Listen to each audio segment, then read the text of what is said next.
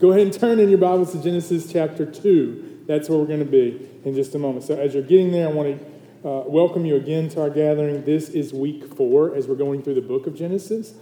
And we've been looking at what is God's design. So much of our theology of Christian orthodoxy finds its roots at the very beginning, at the very beginning of all things. And so, this uh, today we're going to be looking at marriage. And so, if you came here and you're like, oh, great, the one week I wish I could have skipped, I just want you to know wherever you're coming from, if you're single, if you're newly single, if you're longing to be married or wishing you weren't, wherever you're coming from, I want you to know this that God's word can bring both confrontation and comfort.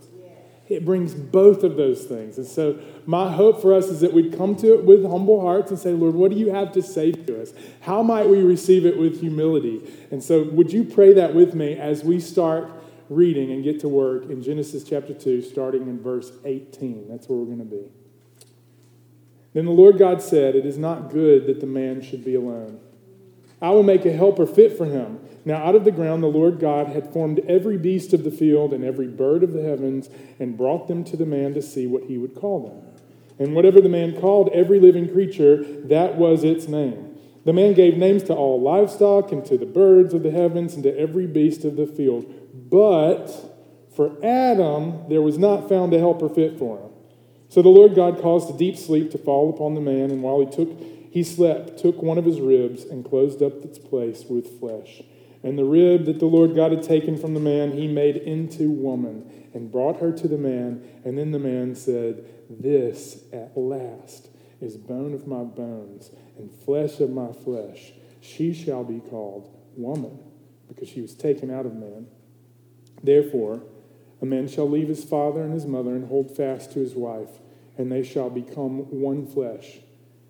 And the man and his wife were both naked and were not ashamed. This is the word of the Lord. Thanks be to God. Let's pray together. Father, I pray right now that you will fill our minds and our hearts with a vision of marriage that will resemble your heart when you first gave Eve to Adam. And I pray that every single person in this room would be able to receive all these words from your word about marriage. That every married couple and every individual single person who longs to be married and wish, or those that wish that they weren't, that you would comfort them with the gospel and confront all that doesn't resemble your design. I pray that all of this, you would be glorified in it. In Jesus' wonderful, beautiful name, I pray. Amen. Amen. And one of the joys of being a pastor is that I get to participate in weddings, okay? I don't loathe weddings. A lot of people probably do. Um, but my favorite part of a wedding has actually become this other part. It's not when the, the husband gets to see the wife uh, for the, the, the bride for the first time, or when they say I do, or when you pronounce them in marriage. It's this moment that's all in the hands of a DJ, okay? okay, just stick with me for a second, okay? Usually after the first dance, there's another dance where they say, everybody married, go ahead and get on the floor, okay? And everybody comes into the floor. Maybe you've been to a wedding where this happened, and they basically start eliminating people by the age of their marriage. And eventually they're like, okay, everybody that's been married for less than two years, go ahead and get off the dance floor. Everybody that's been less than five years, go ahead and get off the dance floor. Everybody less than 10 years, get off the dance floor. And eventually you've got that one couple that's been married longer than anyone else. And they're sitting there dancing. Maybe they're smiling, maybe they're not. But in several, several occasions, more than any other moment in a wedding, this moment brings a tear to my eye. Because you know, if they're still married, that they've been through some stuff, right? That they've been through a lot, that they outlived everyone else in their marriage.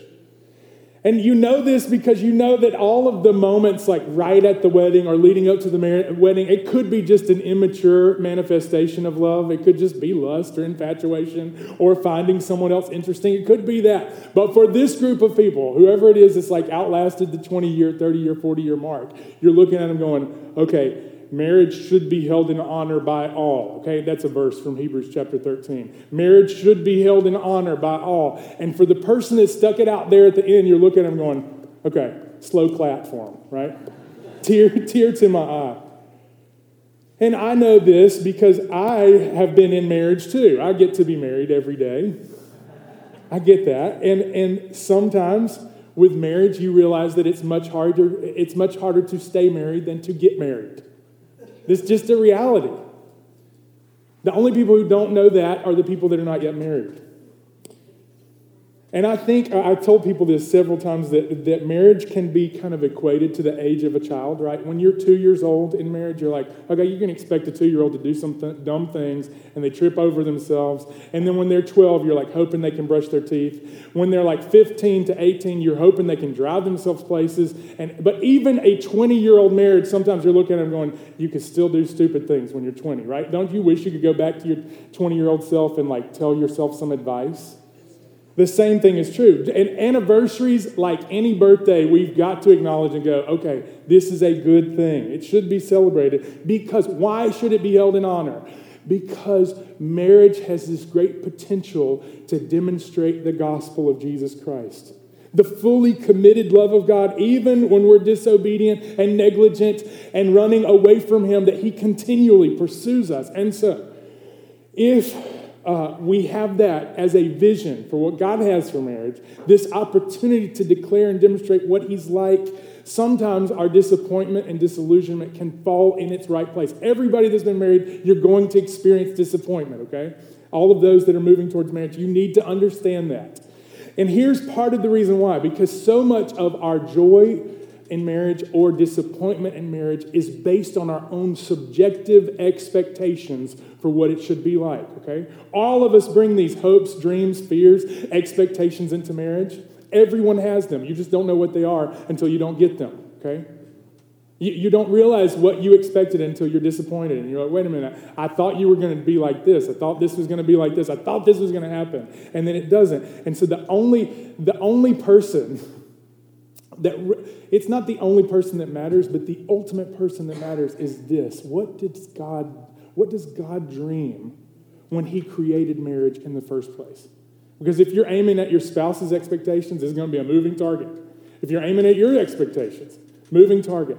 But God has clearly given us a design. And so today, I just want to present to you these are uh, statistics uh, that I, I gathered from The Meaning of Marriage, Tim Keller's book marriage is in a state of crisis, okay? Like, it's not just those that are like a little bit unhappy. Marriage culturally is kind of in decline. Since 1960, the divorce rate has nearly doubled. In 1970, almost 90 to 89%, 89% of births were born to married parents. In 2008, only 50% of births were born to married people. Meanwhile, cohabitation or living together outside of marriage has grown exponentially. In 1960, virtually no one did that. Like it just didn't happen, or people didn't talk about it if they did it, right? But, then, but now, uh, about 50% of marriages, or, uh, hang on, sorry, 60% of women in their late 30s will have lived with a partner by the time they reach that age. It's just different. Time is changing. Almost 50% of marriage ends in divorce. Uh, and, and most people assume that the other 50%, like some portion of them, uh, are miserable, right? Like that's like the uh, assumption. Uh, as Chris Rock put it, you can either have uh, single and alone and be miserable or be married and be bored. That's the two options that are presented by most of the world. So, what does God have to say about marriage? What does it have to do with our expectations or what His design is? And I just want to give you this as a simple theme for today is this marriage is a gift. It's designed by God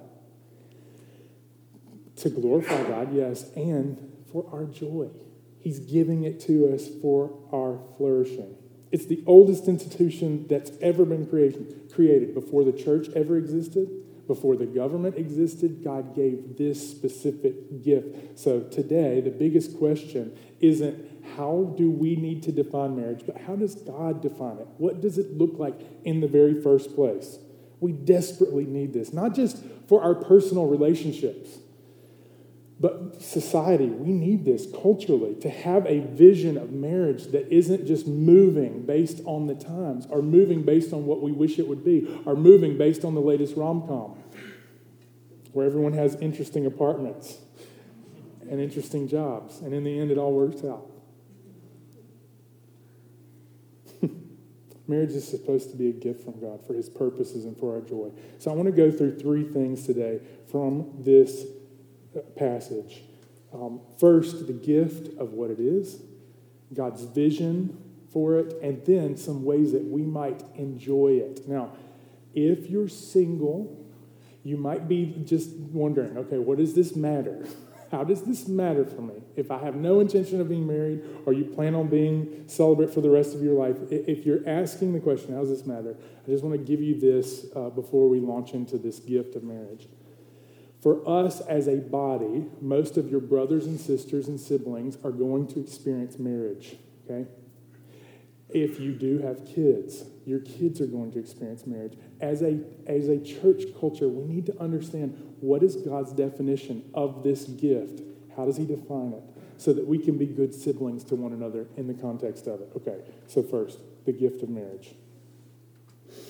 I want to give you the context first for this gift is God gives Adam a task a task for which is going to be huge. Okay, we've learned in chapter one of Genesis that he blessed them and tells them to be fruitful and multiply, to fill the earth and to subdue it. Lots of different parts of that, but it's going to require that he see that he cannot fulfill this command by himself. And so God gives him this command I want you to till the earth, subdue it, bring, fill the earth. I want you to multiply. And he brings, in the context of this task, an observation, and we get to hear God's evaluation of what's happening, okay? There's a few moments in Scripture where you just pause and say, I'm getting to know the thoughts of the living God. And so he looks at Adam and he says, There's something that's not good about this, okay?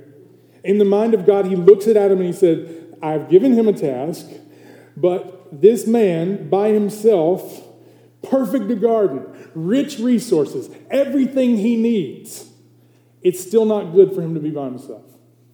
The first time that God looks at creation and says, This isn't right, is looking at a man by himself. And every mom in the room said, Yes and amen. That's true. A man by himself is not as good as, as what he could be. There's something incomplete, and he wants us to see his heart in this. He's allowing us to see what it looks like for this man to be alone. That doesn't mean that singleness is not a gift, too. We learn later in the New Testament that singleness itself is a gift. But he's saying, hey, there's a task that I've given to this man that he'll be unable to complete unless I give him something else. So in verse 18, it says, The Lord says, It's not good to the man to be alone. And then in his heart, in his evaluation, he says, I have a vision of something better. I'll make him a helper fit for him. There's something better than man being alone. It was to give him a suitable helper. So, first we see God's intention, his evaluation, his intention that he's going to make a suitable helper that's fit for Adam. So, he brings forth life. He puts Adam in the garden. He gives him a task, and he says, In order to fulfill this task, you're going to need someone else. He's brought all kinds of living beings into existence, and he begins to parade them in front of Adam, almost as if to show him so that Adam could see what God had seen. He's naming the zebras, naming the giraffes, and somehow he sees that these things are kind of like each other, but they're not like me. And the light bulb goes off in his head, and he's like, okay, there's not a suitable helper for me. What does a suitable helper look like? Now, I just want to point out that, that God's word here is suitable, not compatible, right? So many times we get fixated on compatible, and it gives us a reason to be together or a reason not to be together. Compatibility is not all it's cracked up to be, okay? Because if you live with someone long enough, they'll become uncompatible to you, okay? You know why? Because marriage changes you. It does. When you say my, mar- my spouse has changed, that's because marriage changes you. It does. Duke University ethics professor Stanley Hauerwas uh, made this point in this way. He said, Destructive to marriage is the self fulfillment ethic that assumes marriage and the family were primary institutions of personal fulfillment necessary for us to become whole and happy. The assumption is that there is someone just right for us to marry, and that if we look closely enough, we're going to find the right person. Some of you have been looking close enough to see that that person doesn't exist. Next, this next slide. This moral assumption overlooks a crucial aspect to marriage. It fails to appreciate the fact that we always marry the wrong person. We never know whom we marry, we just think we do. Or even if we first marry the right person, just give it a while and he or she will change. For marriage being the enormous thing that it is, means that we're not the same person after we've entered it. So the primary problem is learning how to love and care for the stranger whom you find yourself married to. Everyone who's married said, yeah, that's an accurate assessment. that's kind of what happens. It, now, here's the other piece of that. It doesn't mean that there's some ways that we should look at people and go, that's not a good match. okay? Now, you all know people that you're like, that's not going to work out. That's not good. And, that, and I'm not saying that you should go like pursue martyrdom for the sake of some like, eh, you know, demonstration of God's love for the church. No, God wants you to enjoy your spouse, but He also doesn't want you to be under this false assumption that somehow the person that you married is just always going to play by the same rules that they played with during dating. Okay? When you close the exit door, it changes who we are. It's just true. It changes us. So, there could be people more suitable to you, but God looks at Adam and he brings a helper suitable to him. And what does she look like? He's given a wife. This links back to chapter 1, verse 28. Male and female, he created them, and then he brings her to him as obviously like him and different. So she's distinct in that the commission that God gave humanity was given to man first, but then the woman comes as a helper that's suitable. It's saying, hey, it's going to be necessary that both of you come together. And also to multiply and fill the earth. There, her gender mattered there was a dis- diminished view of a helper, and there still is. I don't know if you've ever been out with, you know, remember being a kid, you go out with your grandparents somewhere, and they're like, oh, look, your helper's with you, you got a helper. And you realize that they're just like playing some game, that you're not really a helper. And in so many ways, like we see this role of helper as somehow diminished from the glory that it is. Our culture would say, hey, it's not a good thing to be considered a helper to someone else because we all want to be individuals and be the boss. But the reality is, God Himself refers to Himself as helper. And then He puts that distinction on this woman that He brings to man. And He says, I'm giving you a gift in this. And it's going to be necessary that both of you play your roles in order to accomplish the mission that I've given you. So, helper, we have this, this potentially glorious view of what God gives to the man and woman. It's not belittling in the way that, you, that you, someone said, hey, look, you got a helper. It's not belittling in that way, it's an honor. So may we know God as helper and then be associated with those traits. And also, a woman is created. She's given to him both for multiplication and procreation, for subduing and uh, domesticating the world. And any of you know, like if you know me and my spouse, you know that it's absolutely necessary that there's a woman next to me who's helping domesticate my life. There's a need for that. There's a need for order that only she can see, that she brings to me as a good helper. She's also a female that's the only suitable helper who's created in this vision. It's not a son, a brother, but a wife. He gives this wife, suitable as she is and uniquely engendered, different. And the scripture describes this with no qualms. Like, it, I understand that this can be taken as hate language right now, that there are differences between men and women. But I feel no need to apologize for scripture. I just want to paint it as a beautiful picture that he does. That God would give us genders that are different Varied degrees of differences, yes. Women's bodies, though, are different. We need their unique perspective. The Bible describes them as a weaker vessel. And before you get offended by this, how could we possibly know and consider the oppressed and those that are neglected and unseen in our society without someone saying, hey, I know what it feels like to, to feel the risk of being overpowered by someone. And we bring that unique gift in the context of marriage and in the church. Female, there's only one suitable helper. Gender comes with specialities, specialties that only you can bring. In his book, Engendered, Sam Andreades, sorry, says it this way Gender comes with specialities. Specialities are things that we all might do sometimes but the specialists focus on them, especially doing them. We may do many things for each other that are the same, but the gender magic happens when we lean into the asymmetries. Just as physically, both males and females need both androgen and estrogen hormones, It is the relative amounts that differ in the sexes, so the gender distinctives are things that both men and women may be able to do and do do. But when done as specialties to one another, they propel relationship. God gives them as a woman to the man. And if we diminish this reality, there's great risk involved. If you read from chapter one and you see this, eh, this complementary way that God's creating the world, what does he start with? The heavens and then the earth, the land and the sea the creeping things and things that fly. He's giving these two things together so that they could work together to demonstrate his glory. N.T. Wright says it this way It's all about God making complementary pairs which are meant to work together. The last scene in the Bible is the new heaven and the new earth and the marriage of Christ to his church. It's not just one or two verses, it's the entire narrative which works with this complementary so that a male plus female marriage is a signpost or a signal about the goodness of the original creation and God's intention for the eventual way, new heavens and new earth.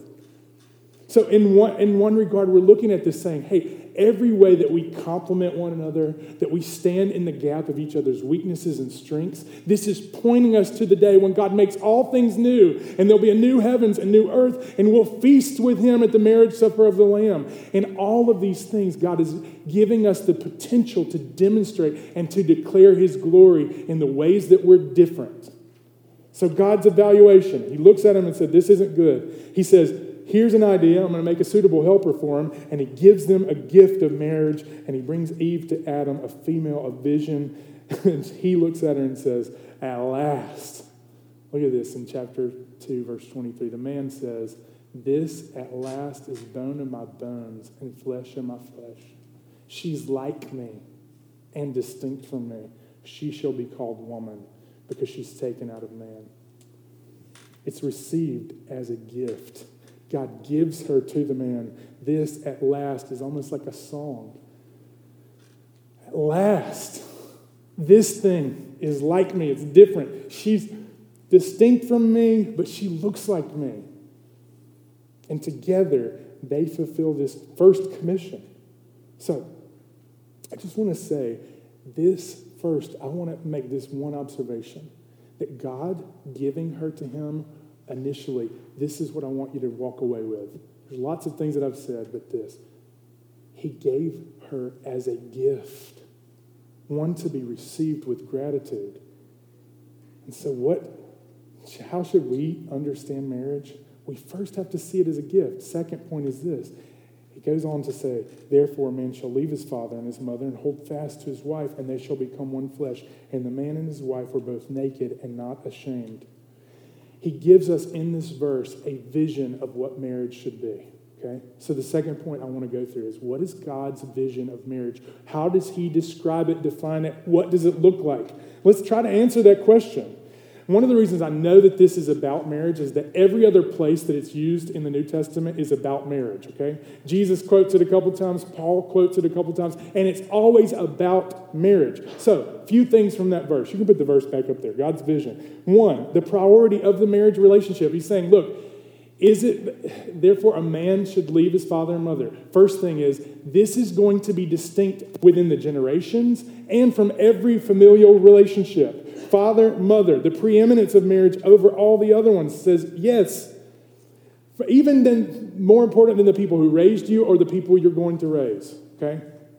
Both. And I want to I want to outline both of those. First, married people in this room, okay? Your covenant with your spouse or unmarried people in the room, the people around you that are married, their relationship to their spouse is prioritized in God's word. Your covenant with your spouse goes beyond your relationship with your parents so when you hit a problem in your marriage, don't call up mom and dad until you call up your spouse, okay? It's prioritized in God's word.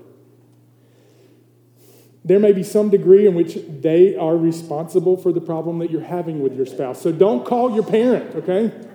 I'm not saying never, but first attempt reconciliation with your spouse, okay? Second thing, parents that are in this room, as you look at your kids, know this that they're one day going to be launched from you and their primary relationship will no longer be you.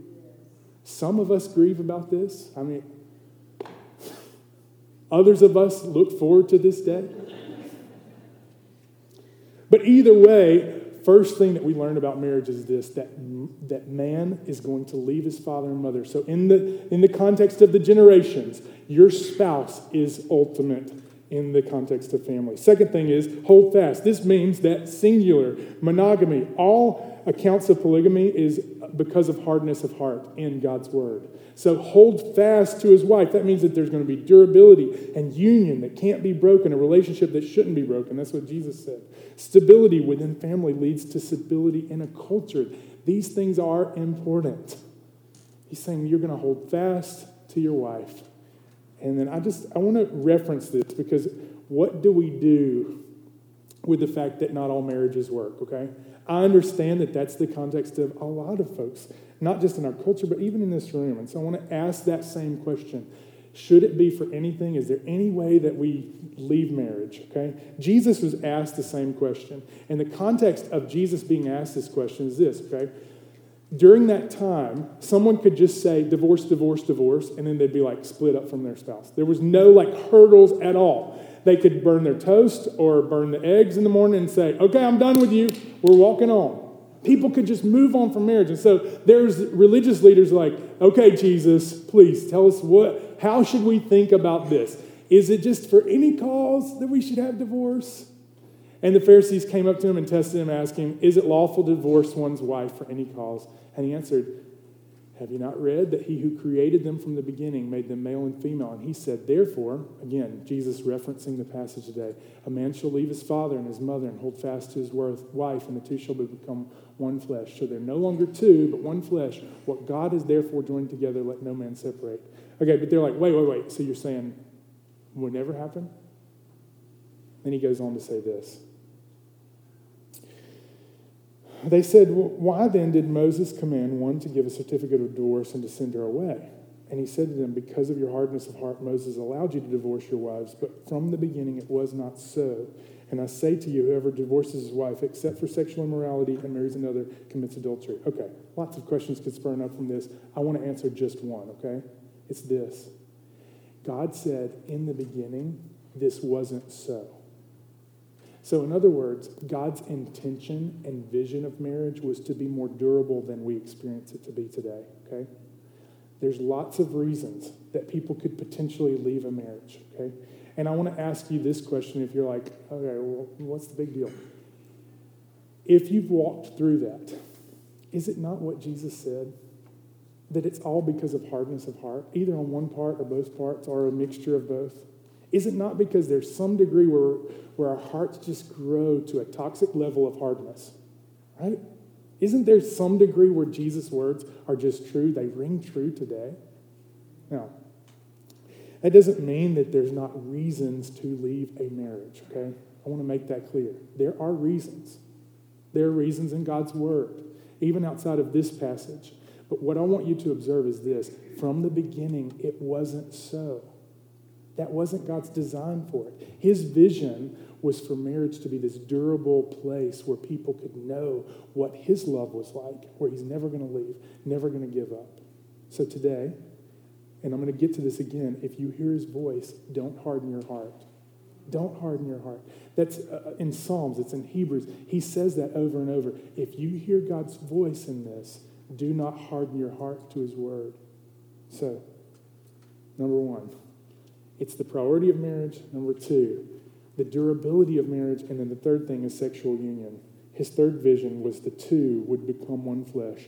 A man and his wife become one flesh. The gift of sexuality was given within the context of a durable, committed covenant of marriage for enjoyment and for procreation. Both parts, okay? Sex was to be enjoyed in this context of heterosexual marriage. It was a gift the biblical sexual ethic, here's what I want you to know even though it's unclear in the world, it's not unclear in God's word. It's not confusing.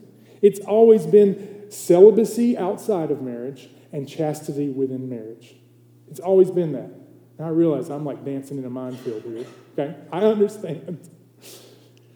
But I cannot stand on any other word than God's. He makes it really clear. He says, outside of marriage, be celibate, within marriage, be completely committed to one another and enjoy it. And, and look, if you have a long list of things that you come into the room baggage, God sees you and He loves you. And even when we fall short of His vision, He gives us grace. He's longing to not just reconcile us to Himself, but to reconcile us to what His vision is for these things. So, to recap, He gives us marriage uh, and He gives it as a priority to our relationships, human relationships. He gives it to be durable in union and to give us sexual union for enjoyment and procreation. And then, how do we hold to this? Because here's the thing you know as well as I do that there's people who hold to this biblical sexual ethic or the ethic of marriage, and they do it with great condescension. You know what I'm saying? Like they just condescend towards everybody else, like the Pharisees. They're looking around going, What's the matter with you people? Like all the statistics feel like a judgment on the world. That's not the way, okay? This should be a place where everybody holds their stones and says, oh, wait, I let him without sin cast the first one. Let's all like drop the stones, okay? Because everybody here is sexually marred. Everybody here has some ways in which we bring our own baggage into the room. There's just no way that sin hasn't affected us in this. There's no one who's in marriage who hasn't sinned against your spouse, okay? There's just no one here. So all of us come into this space going, okay, so I can't pursue this as a Pharisee. That's not the way. It's also not uh, with the kind of indifference. We also shouldn't pursue a biblical ethic of sexuality with just kind of like, oh, whatever. Just whatever happens, you know. You know the world these days. Like the world isn't given to us to disciple us, okay? There has to be this tension where we're not condescending to the world, but we're holding with humility. This is what the Bible says, and we're also not going, well, it doesn't matter anymore because the world has kind of just changed. Yes, it's hard, it's complex. It's really complex to hold to God's vision of marriage. Really tough. So, how should we do it? I think the strongest apologetic is that we would enjoy our marriages, that we just receive them as a gift. Okay, so pursuing joy in marriage. And it just so happens that pursuing joy in relationships resembles this too. Okay? How can we pursue joy in marriage? Well, Ephesians chapter 5 describes the marriage relationship. There's a New Testament, he's saying, okay, this is what it's going to look like. And he says this giving thanks always. It's going to be on the screen, I think. Ephesians 5. Nope. Yep. Giving thanks always and for everything to God the Father in our name of our Lord Jesus Christ. Okay? submitting to one another out of reverence for Christ. Wives, submit to your own husbands as to the Lord, for the husband is the head of the wife, even as Christ is the head of the church, his body, and is himself its Savior. Now, the, as the church submits to Christ, so also wives should submit to everything in their husbands. Husbands, love your wives as Christ loved the church and gave himself up for them.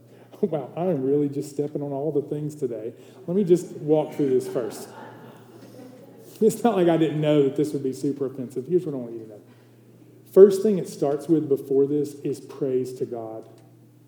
So when Adam received Eve, what was his first response? At last, a suitable helper. So the first posture of our hearts in any relationship is just gratitude. It's not good for us to be alone. It's not good. To have a posture of praise Listen, there's a few things that would be joy killers in your relationships, okay? You can make you can write this down for like your neighbor, okay? Or your kids or your spouse, but it definitely is a joy killer when these things uh, rear their ugly head. The first one is this entitlement.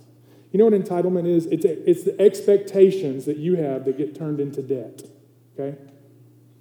Any expectation you have that others don't fulfill and it gets turned into debt, that's entitlement. And I promise you, it will kill all the love in every relationship you have. If you look around you and go, Well, I was hoping you would do something different. It will kill every bit of the love. It's a joy killer in every relationship. And it is an antithesis to the gospel. What did God do for us? He said, Look, God didn't owe you anything, and He gave you everything. And then the way that we transport and embody that gospel in our relationships is saying, Look, I know it doesn't make sense, but you don't owe me everything. You don't owe me anything. I'm willing to give this to you out of what's been given to me. That's what the gospel looks like in relationship. It looks like gratitude, saying, I'm really grateful. I'm sitting in front of you and connecting to you, and I love you. Entitlement will kill, but the opposite of entitlement is just gratitude. When's the last time you said thank you for the thing that always just happens? In your relationship, in your home, are there things that you just have kind of taken for granted? Just stop for a moment and say, you know what, I'm super grateful for that. it's really good. This past week, uh, which happens on a regular basis, my wife just emptied all my drawers and made them look like Marie Kondo, okay? She just made them look amazing. And I'm, I'm like, babe, thank you so much. I know this like this is just what you do because otherwise our home would be chaos. And I didn't expect it from her. It just was a gift. I mean, it was such a help to me. Now you may think that it's like she helps in way other ways than that. I just want to ask you this question What has God ever owed you? And how do you receive his gift of salvation? That should be how we embody our relationships. As if all we have is just an unexpected gift. It's just a gift. Second joy killer, okay? If you're taking notes. Second thing that will kill your joy is this control. If you try to control, you want things your way, or you want to pursue your own agenda, and every relationship is a test of your cunning so that you can get the relationship to do what you want it to do, okay, it will destroy all joy in your relationships. It will. Not just in marriage, everywhere else, it will destroy it. And so the question we should be asking is this Who's actually in charge? And that's what I said from the beginning. God gets to define what marriage is, He gets to define a sexual ethic, He gets to define all those things. And so we're not asking from other people to give us what God has already said. I'm in charge, I'm the Lord, I'm King. And so as we yield to Him, we're also able to yield to one another. So the, the combat to this is what it says in Ephesians mutual submission. Before it says anything about wives and headship and all of that, it says, Everyone submit to one another out of what? Reverence for Christ. So it begins with this either you worship God or you don't. If you value God, our disposition in all human relationships is one of yielding and saying, okay, how can I serve you instead of trying to be served? That's what, that's what it looks like to come against this joy killer of control, to say, look, I'm submitting out of reverence to Christ, okay? Before we get into the nitty gritty of genders and all of those things, it first says this everyone submit to one another out of reverence for Jesus. That's where it begins. The third joy killer is this selfishness. It's that moment where you see that the only problem in your relationships are other people. You, you ever been in a place where you're like, look, I had the same problem with this person and this person and this person, and you realize, like, I'm the one who brings all this problem to the relationship. You ever been there? Look, selfishness is perceiving a problem just from your vantage point, okay? And only being able to see it as how you see it. It's self absorption and just saying, like, hey, I thought you were an actor in my play instead of like this being about someone else. That, that's just a temptation we all have, right? We all think the story is about us because we're in every scene and we just think that other actors come in and out of our scenes. Like you're, you're a supporting actor in my play, right? And marriage will be destroyed if we see it that way. God gives us this gift of saying, oh, this story's about you. And we both get to be actors in the play that's about you. It's about your glory. And one day, the marriage that's coming. And we just get to be signposts, as I said earlier. So, Tim Keller says it this way What's the remedy? If two spouses each say, I'm going to treat my self centeredness as the main problem in the marriage, you have the prospect of a truly great marriage. So, how do we remedy this? It's mutual love. Love that looks like the love that we've received from Christ. This is our framework for love. How do we define it? It's not who does the chores, it's not who submits to who. It's how Christ has loved us when there was no cause. He just said, You're mine. I love you. You're my child. I've made you for myself. And so, how do we do this? Yes, it, it, in marriage, it's really, really hard. But it's not impossible by God's grace. He gives us this opportunity to live out what His love looked like, both wives with their husbands and husbands in headship. And maybe some of you are like, I don't like that idea. I hate it. I, I, I understand. But headship is not something that we should tout around and be like, hey, I get to make the calls. That's not what it's like. It resembles Jesus. C.S. Lewis described headship this way in The Four Loves. The headship then is most fully embodied, not in the husband we should all wish to be, but in him whose marriage is most like a crucifixion, whose wife receives most and gives least, is most unworthy of him, and in her own mere image least lovable, for the church has no beauty but what the bridegroom gives her, and he does not find, but makes her lovely. As Christ sees in the flawed, proud, fanatical, or lukewarm on church on earth, that bride who will one day be without spot or wrinkle and labors to produce the latter, so the husband whose headship is Christ like. Headship is not domineering. It's the opportunity to serve so that the future potential of our bride is fully realized. That's what it looks like. It looks like Jesus. Now, C.S. Lewis went on to say, you shouldn't pursue that kind of martyrdom, okay? Don't like try to, that's not what you should pursue. But that is an opportunity for God's glory to be displayed. I'm wrapping up, okay? So, how do we love like this? It's really hard. It's really difficult, but it's the only way that the gospel is going to be declared in our homes, in our marriage. The reason marriage is so painful, uh, Tim Keller says it like this and I'm closing, I promise. The reason marriage is so painful and yet wonderful is because it is a reflection of the gospel, which is painful and wonderful at once. The gospel is this we're more sinful and flawed in ourselves than we could ever dare believe. Yet at the very same time, we're more loved and accepted by Jesus Christ than we ever dare hoped. This is the only kind of relationship that will really transform us. Love without truth, just sentimentality. It supports and affirms us, but keeps us in denial about our flaws. Love without uh, truth without love is harshness. It gives us information, but in such a way that we can't really hear it. But God's saving love in Christ, however, is marked by both radical truthfulness about who we are and yet radical, unconditional commitment to us. That's the beauty of what we get to live out in our gospel, in our in our marriages. The beauty of the gospel. And it's beautiful. So I want to leave you with this question. Is your heart soft. Because the reason that marriages like crumble and fail, Jesus described it this way. In the beginning, it wasn't like this. The reason it happened is because our hearts grow hard. That's what happens. Okay? If you're kind of in this place where you're like, I need like a resurrection power in my marriage, we're about to sing He Turns Graves into Gardens. You just receive this song, okay? We're going to sing that song. If you feel that, I want you to know if you feel this crushing weight over the things that I've described, God has grace for you, okay? He is kind. He is long suffering. And whatever day you find yourself in today, okay? If you hear his voice, don't harden your heart. That's his word for you. If you hear him speaking to you about the context of your marriage, don't harden your heart. Let's pray together. I've gone over. Jesus, thank you for this, your word. And I pray that it would find root in our hearts. And for those that came into the room already skeptical, and this message has made them a bit more skeptical about the Christian faith, I pray that your heart, your heart for us, your vision for flourishing would captivate us, and that it would be beautiful. It wouldn't be some uh, ancient thing that feels out of date. Father, I pray that it would be compelling. And the only way that that happens is by the power of your Spirit. And so I believe your Spirit's working today, and that as your word is proclaimed and the gospel is preached, that you use it to transform hearts. And I pray that that would be so today. I pray that this, in the name of Jesus Christ, amen.